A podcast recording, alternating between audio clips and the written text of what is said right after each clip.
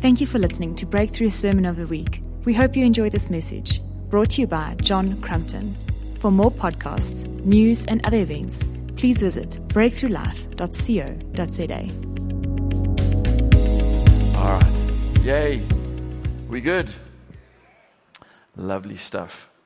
Uh, just love the, the testimonies, and we'll take some time over the next few weeks just to hear about some of the testimonies coming out of the treasure hunt and the visit to Baragwanath Hospital. I think we were just over 50 people went treasure hunting, over 35 went to the hospitals, and ears opened, eyesight being restored, um, pain leaving, just uh, wonderful, wonderful um, interventions of the Lord. Salvations, yay, this is good. These are good days.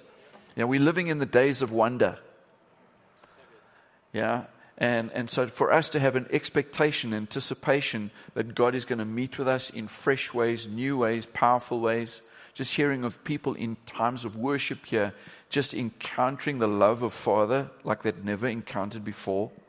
Just lives being changed, transformed, just in our times of worship. Healing being released into bodies just in, in worship. Nobody touching, laying hands. These are the days we're in the days of his power, the days of his working. These are wonderful, wonderful. Just the Lord setting people free from addictions. Come on. Come on. You know, when addictions devastate a family, you know, it's traumatic. And to watch the Lord turn things around in a matter of days is just like mind blowing. Yeah. Something that could not happen through counseling and through sort of human processes the Lord does with a supernatural deliverance. Yay. Come on. Yay. All right. So, what I want to talk uh, about this morning is this whole thing of love in action. Yeah? We love our moms. Yes. We love our wives. We love what God is doing. But love is not just an emotion or a feeling, love needs to be translated into action. And uh, so, what I'd like for us to do is to go to the love chapter in the Bible. Anybody think where that might be? You're not going to say, yeah, mm, yeah. All right. So let's go to 1 Corinthians chapter 13. But I tell you what, we're going to have a run at chapter 13 from chapter 12. How's that? Now, you probably know this, but just in case um, this person sitting next to you wasn't paying attention when I shared it last time, I'm just going to say it again for their benefit. Uh, when Paul was writing his letters, he didn't write them with chapter headings or paragraph headings. That, those, by the way, do not exist in the original language. They're not in the manuscripts. Those headings that you see, the translators have added them in. They're not there. Now, sometimes they can be helpful, and sometimes they can lead us in a direction that the translators want us to go, but it might not be actually what the scripture is wanting us to, to receive. Okay, so we, paragraph headings, whatever, ignore. They're not in the original. Chapters and verses also weren't in the original, it was just one long letter. But in order for us to refer to segments in the scriptures, uh, a monk hundreds and hundreds of years ago put in the, the chapter divisions and the verses. Legend has it that because it took such a long time, some of what he did was he was actually doing it when he was in a carriage or on horseback or something, and, he, and his pen just like hit the manuscript at some places in the wrong place, and then like because you get a verse, like halfway through a verse, it'll suddenly switch, you know, the next verse, and uh, but the thought continues. No, that's just legend. Don't worry about that. But you've noticed sometimes that the translation when moving from the Greek to the English or the Hebrew to the English, sometimes in the middle of a sentence, you get a verse number change. All right? And so the, the more that people have been able to, to study, the, as scholars are, are far better at translating. That's why what was done in the original divisions between the chapters and the verses are far better translated now, and that's why we get a verse that might cross over one or two you know, verse breaks. Does it make sense? And, and so, chapter 12 runs through chapter 13, runs through chapter 14. It, it's actually one subject that Paul is addressing, and he's coming at it from a number of different angles. In fact, he picks it up really from chapter 11.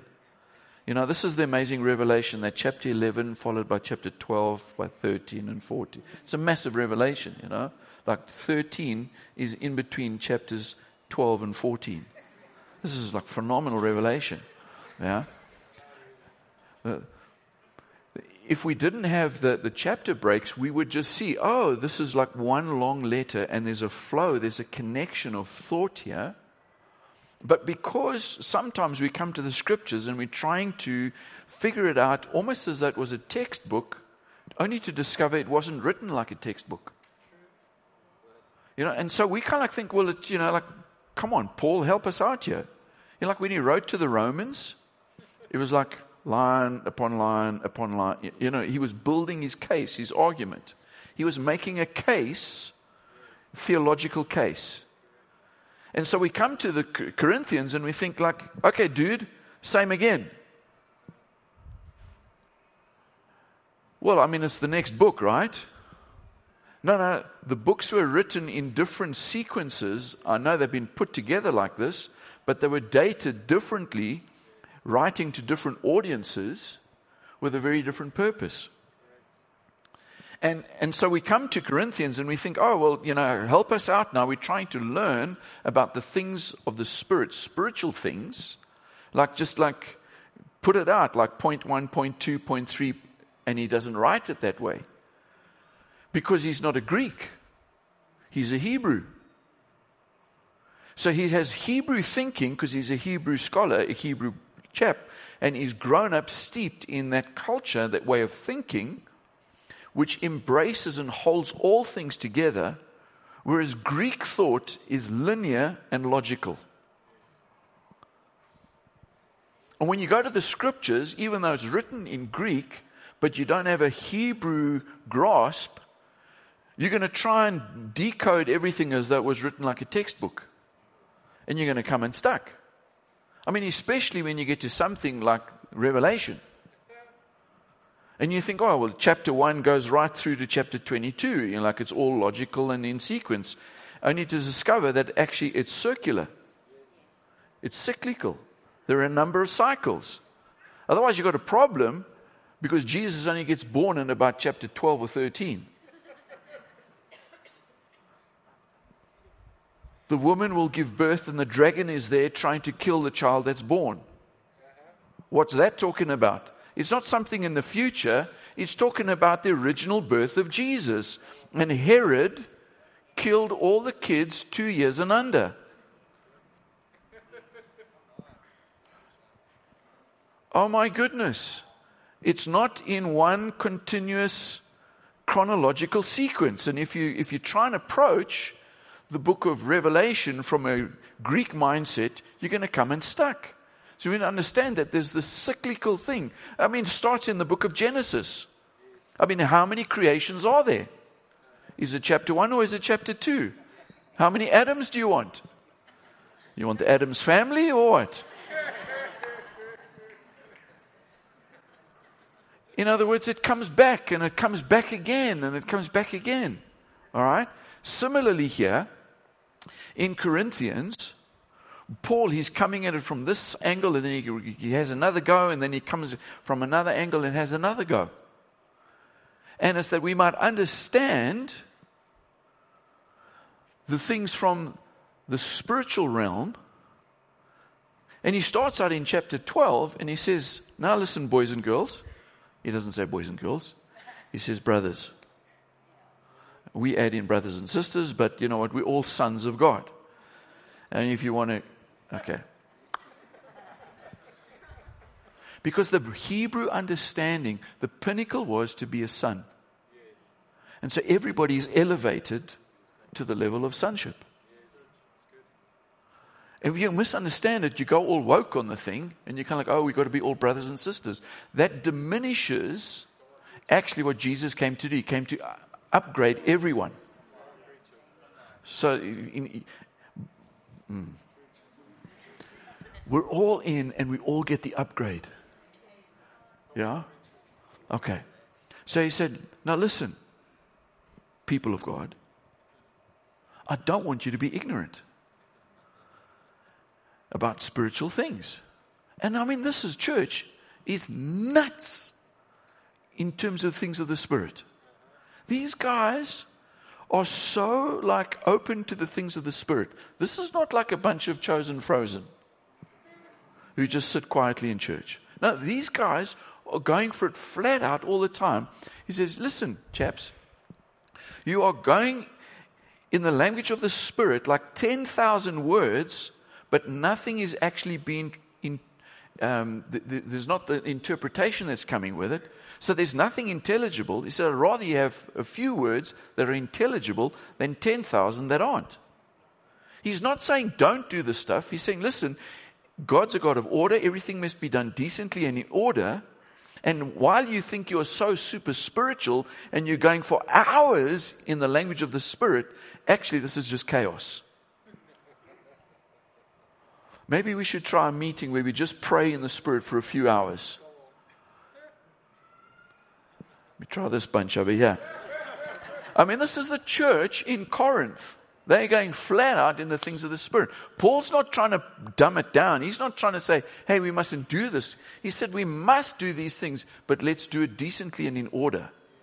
So they were operating in the gifts of the Spirit, operating in these spiritual things, okay? And he's saying, Listen, I know, don't you want you to be ignorant? And they kind of thought they were like, Whoa, we're on the top of the pile here. So, you know, he's trying to bring some direction and some order into all of this. And he said, Listen, don't be ignorant about these things. The Holy Spirit is, is you know, giving these gifts, and he's giving it in the context of the family, the body.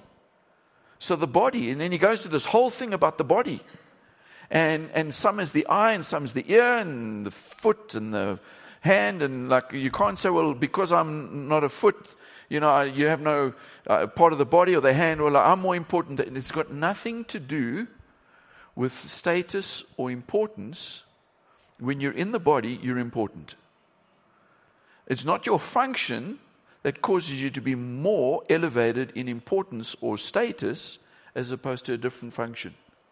We're all in this together. Yeah? Listen, some of us have been tasked with standing on a platform and speaking a lot. Sometimes people hope there would be less than more. But standing on a platform speaking doesn't make that person more important than someone else who's part of the family is the kingdom doesn't work the way the world works. The world tries to put everything on a, on a hierarchical basis and put people on a pedestal and worship some kind of a hero, well, I call them an idol. Maybe even have a show called. That's the world way, but not the kingdom. The kingdom is like, hey, think of yourself accurately, not more highly than you ought. Conversely, every one of us should not think more lowly of ourselves either. Well, I'm just a. No, no, what do you mean you're just a? You're a child of the king. That makes you royalty. royalty, come on, man. Yeah, you're precious, you're special. Whether you've got a microphone or you don't have a microphone, you're precious. You're special. Does it make sense? See, the ways of the kingdom are completely different to the ways of this world. So Paul is writing to these guys, he's trying to help them, and, um, and, and they keep getting confused, a bunch of things, and he, then he eventually gets to the end of, of chapter 12, where I hope you are now. 1 Corinthians chapter 12 and verse 31, it says, Now eagerly desire the greater gifts. And yet I will show you the most excellent way. So, as we operate in the gifts of the Spirit, there's a way that is excellent. This is the way in which we should be moving in the gifts of the Spirit, supernatural things. Then he goes to what we now have, chapter 13 and verse 1. If I speak in the tongues of men or of angels, but do not have love, I am only a resounding gong or a clanging cymbal. If I have the gift of prophecy and can fathom all mysteries and all knowledge, and if I have faith that can move mountains, but I do not have love, I am nothing. If I give all I possess to the poor and give over my body to hardship that I may boast, but do not have love, I gain nothing. Let's just pause there give my, give my body over to hardship. Elsewhere it's translated, give my body up to the flames. In other words, for persecution, for, you know, being absolutely, you know, spent. If whatever you do isn't motivated, isn't infused, doesn't come from the place of love and doesn't show and demonstrate his love more fully.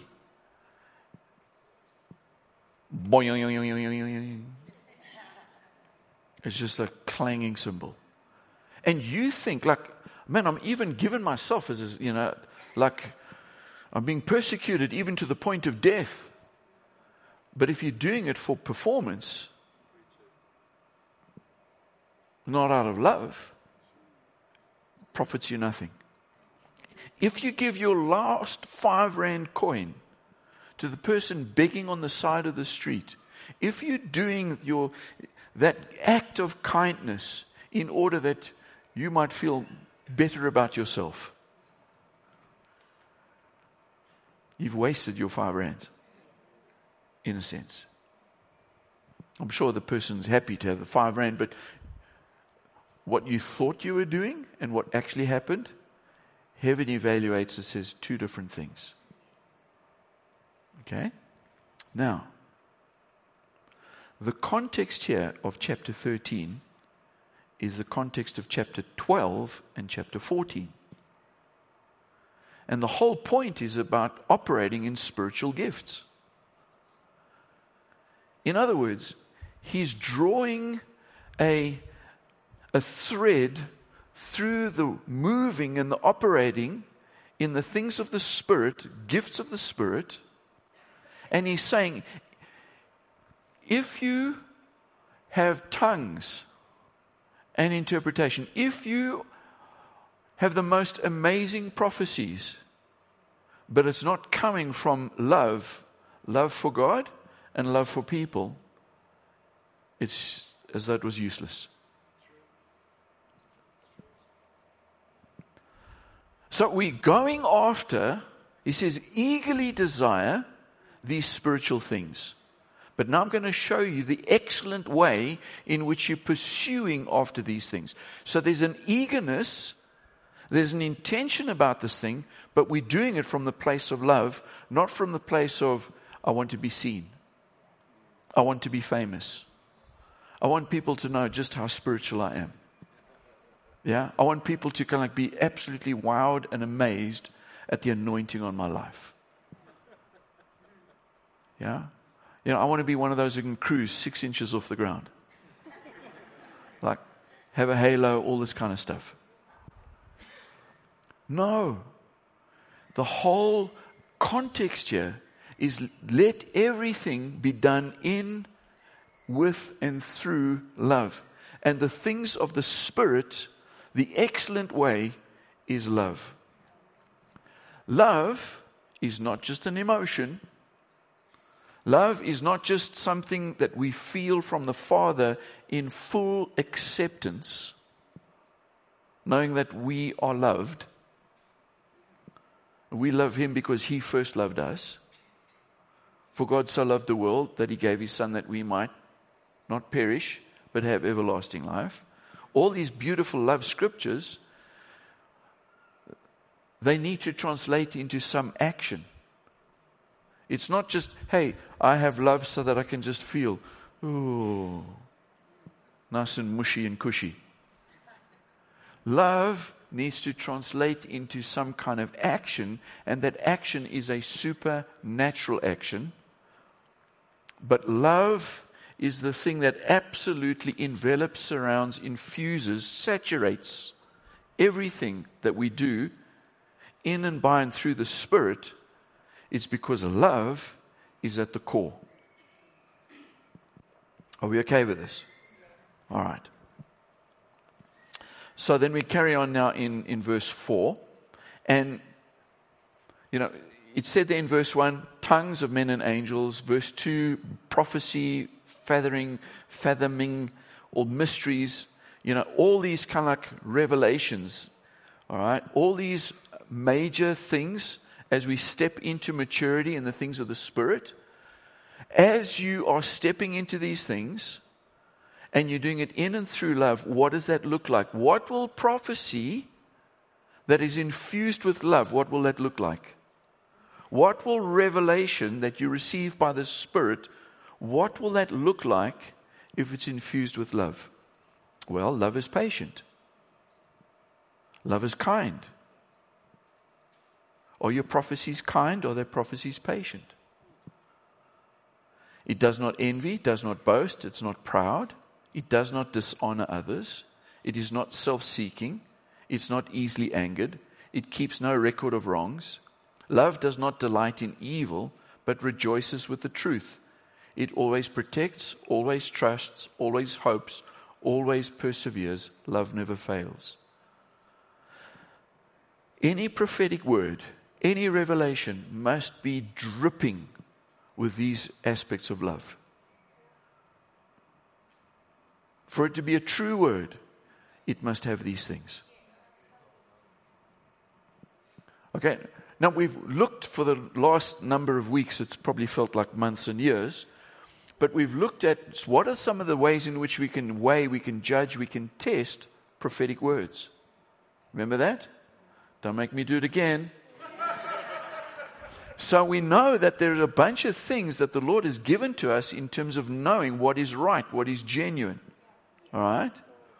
Okay? And so sometimes we learn how not to do things, and sometimes we learn how to do things. So the how not to, we've covered that. The how to, bingo. Love. So let your words be so filled and saturated with love, God's love and your love for one another, that the word comes and people feel, oh, I just feel God's love. I feel His presence. I feel His goodness. I feel His mercy. I feel His grace. I feel His forgiveness. I feel His hope. I feel His compassion. I feel the very essence and the nature of God that's coming through this word because it's been infused, soaked, saturated, marinated in love.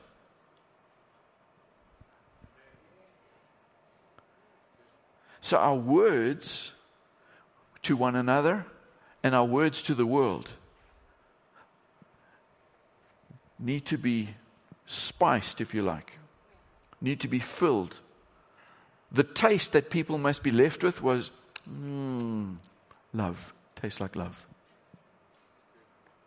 Even if it's a difficult word, but it, mm, you know, I just feel so much love in this because it's bringing correction. It's, it's like, whoa, don't fall in the ditch.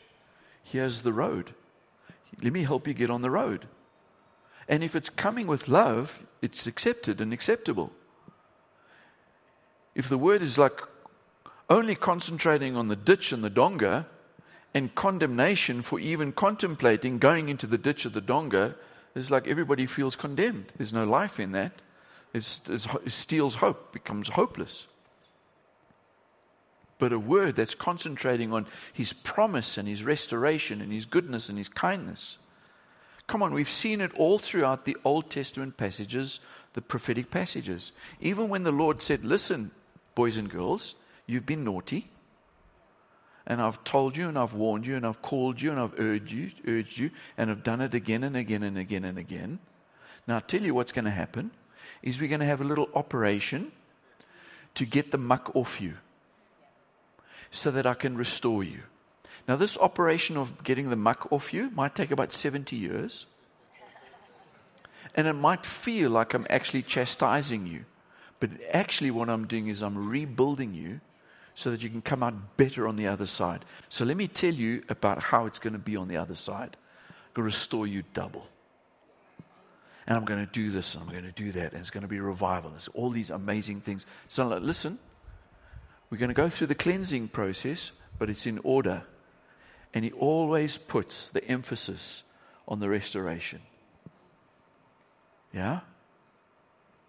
So we're going through, through some challenging times in the world right now. It's, we, we got this tension we live in. Jesus said the kingdom has come, but it hasn't fully come. So we live in this tension between the now and the not yet. He says, Boys and girls, all authority in heaven and earth has been given to me, so now off you go, do the stuff. But he's reigning and he's waiting until all his enemies are under his feet. So what is it? It's both. It's the now and the not yet. Only fully and finally at his second coming, death defeated, the enemy completely sorted out. Woohoo, heaven on earth. But we're living now in the taste, the foretaste of heaven, the age to come. We've tasted of the age to come. Mm-hmm. So we live in this amazing hope even though we, we're wrestling and we've got all these challenges and things, but we live with the immense promise, the hope that He's given to us hey, we're made for heaven. In fact, I'm already qualifying you for heaven. So I tell you what, let's say you have eternal life, boom, right now. But I'm still in this physical body. It's not a problem. The moment you put your faith, your trust, your hope in Jesus, you're born again, born from above. Eternal life begins for you. Though you might breathe out your last breath in this body, you will continue to live. That's eternal life. So I'm actually giving it to you now. You're going to step into the fullness. I'm giving you all these promises so that you know I'm giving you the deposit, guaranteeing that you're going to have the real deal. This is awesome. So we, while we live in the struggle of the now and the not yet, but we know, my goodness, glory. Hallelujah. Okay? Always the words are coming, the way we live our lives. We're living with a sense of hope, expectation, glory, His goodness, His kindness, His mercy. So our words must have that flavor to it. He's the God of hope. He's not the God of hopelessness, He's the God of hope. Yeah? Oh, so funny. Got some feedback. One of the Connect groups. Amazing. James had just been preaching my notes. I lent him my notes on hope. You know, he was like, oh, kidding, man. Just relax. James preaches on hope. Yes? we just been preaching on hope two weeks before that. All right. So, what do you think God's trying to get our attention? That would be yes. Yeah. Send somebody all the way from another country to say, guys, you need to become captives to this thing of hope. So, in the Connect group, everyone, there's one particular, maybe not your Connect group, but this other one, are so taken up with load shedding and the, the, the devastating effects that it's having on business and families and the hardship and the difficulty, and it drains all of the hope out of the room. And instead of focusing on the message of hope, they're focused on the situation which causes hopelessness. It's kind of like, hmm, so, do you think that the Lord sent the message on hope for a reason? And He sent it again. So I probably will preach on hope again next week. There was a guy in South America many decades ago. His name is Juan Carlos Ortiz. And he preached. The next week, he preached the same message. Congregation kind of like, okay. Third week, same message, same scriptures, same references, everything. It was like the fourth week, the elders call him aside. Um, we know, you know, ministry is hard and tough and all the rest of it, but like four weeks in a row, like you don't have time to prepare a message and what's going on. He said, until we get the message and until we start living the message, I'm going to keep preaching the same message until we get it. I think he only preached that message for about six months. And then they got it. That's courage, eh? Sure, that's courage. It's like, okay, so the Lord's speaking to us about hope because He's the God of hope. And we check all the stuff going on in the country, and we've got you know all kinds of military naval ships paying us a visit, and you know we got ambassadors doing this, that, and the next thing. Eh, eh, we got Iran tanking, and it's like, oh, what's going to happen? And we can become fear, fearful and hopeless. What's the Lord saying to us? Don't look at that stuff. Look at me. Everything that can be shaken will be shaken.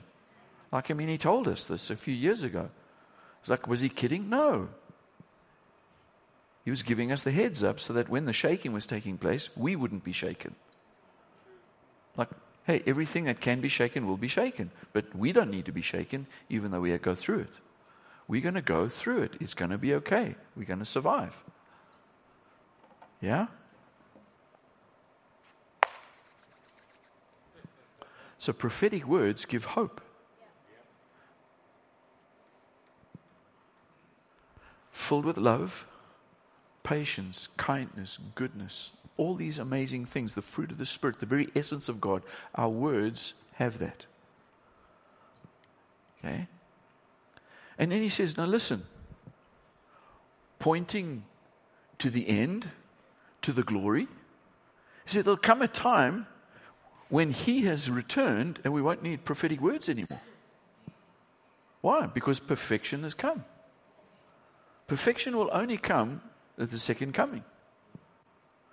So he says, Now listen, we're in an imperfect place. We know in part and we prophesy in part, but we will be fully known. When I was a kid, I did the things of a kid, but there'll come a time when I'll be all grown up fully mature, grown into the fullness of the, of the stature of Christ. We'll be changed, transformed in the twinkling of an eye when He returns. This is amazing. So until then, let's prophesy. Why? Because prophecy points us towards the King and His victories. And it points us to how we can grow into this fullness in Him, how we can mature, how we can grow up. He says, Come on, kids, it's time to grow up. Let's have a growth spurt. So, prophetic words are pulling us towards glory. He's not saying, Listen, hey, when perfection comes, meaning, when the canon of the scripture is closed around the year 400, then because the law of the Lord is perfect, therefore we have the word, then we have perfection, then prophecies will cease. Um, we've got a problem with that logic. Why? Because the law of the, of the, of the Lord was the old covenant. And that was given long before the New Testament. So now we want to take New Testament scriptures and smash it with an Old Testament concept of the law and say the law of the Lord is perfect. So now perfection comes when we have grace, the New Testament, and law, and we smash it together in the Old Testament, the New Testament, call it the Bible, close it up, call it the canon of Scripture, therefore perfection has come, therefore we don't need any prophecies. Well, you know, and we lead up to the day of Pentecost, which is uh, later this month. Hallelujah. We remember that. But in Acts chapter 2 and verse 38, see what's happening is like the Holy Spirit's been poured out. And, and people are speaking in tongues, and the guys are kind of, what's going on? Because people came from 13 different regions of the known world, and they say, we hear these guys speaking of the wonders of God in our own language. How's this possible? Well, it was an earthly language that these guys had not learned, but they were given it by the Spirit.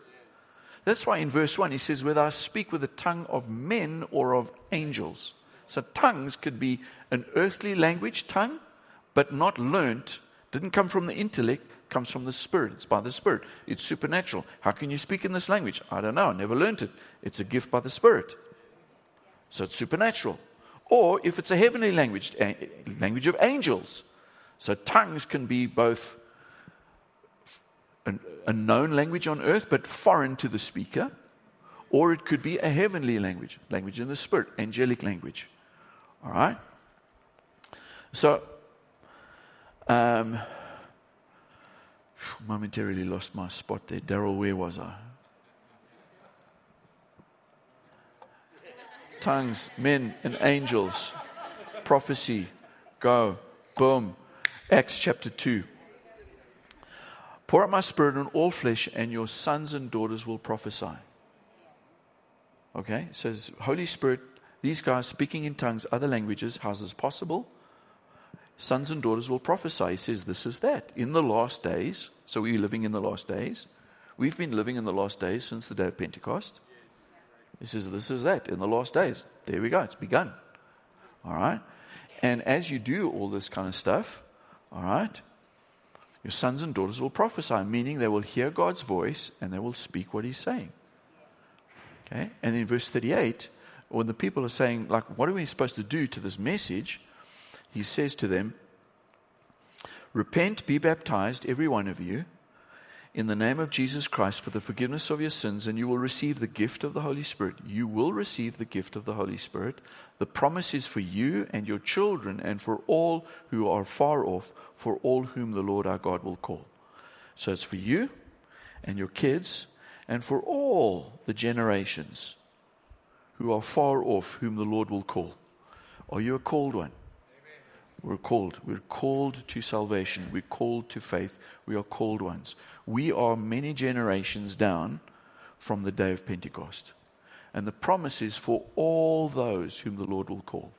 In other words, the promise, this gift of the Spirit, the outpouring of the Spirit, tongues, the language of the Spirit, spiritual gifts, is not to stop after 400 years, but it's for all until He returns. Yay, yay, yay. Holy Spirit given, not just so we can have a wonderful experience. Wonderful experience, yay, thank you, Lord, for that. But it's that we might be empowered from on high to be His witnesses, to move in the things of the Spirit, and to operate in the gifts of the Spirit that demonstrate His love more fully. Because we need to be living love in action. And it's His love, which is a supernatural love. It's not just our love, it's a supernatural love that enables us and empowers us to reveal His heart more effectively in this world. Isn't that amazing? Yeah. So, the way of love, that's what we call to. And in South Africa, we know we don't just have the big five, we have the big three. Now, these three things remain faith, hope, and love. The greatest is love. Faith, stay in faith, keep believing, trust in Him. Hope, come on. I'm preaching to you again on hope if you don't get it. And love. All right? As we live and move in the things both natural and supernatural, it's love, and is carried in by these things faith, hope, and love. Come on. Yay, Pentecost. Yay, Holy Spirit. Yay. Amen. Amen, amen, amen. Would you stand?